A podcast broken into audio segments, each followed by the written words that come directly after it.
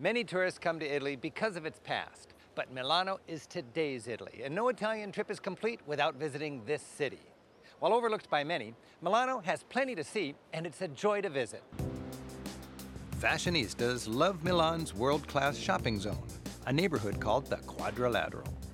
This elegant, high-fashion district was the original Beverly Hills of Milan.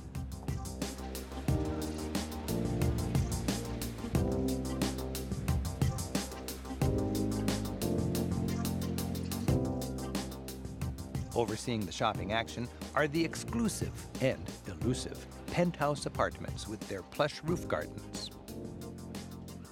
Since the 1920s, this has been the place for designer labels.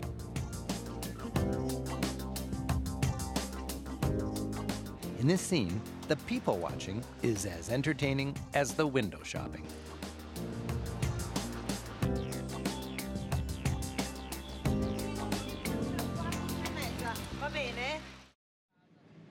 Another favorite place for the Milanese is an hour away by train.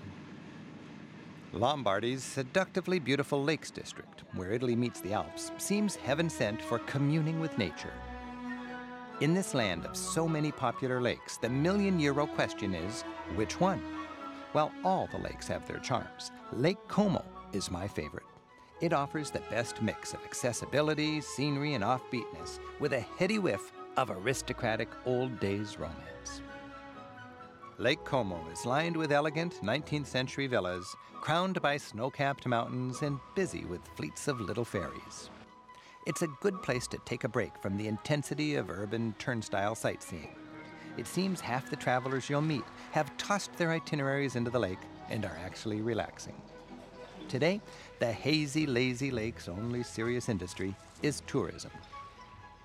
Lake Como's isolation and flat economy have left it pretty much the way 19th century Romantic poets first described it.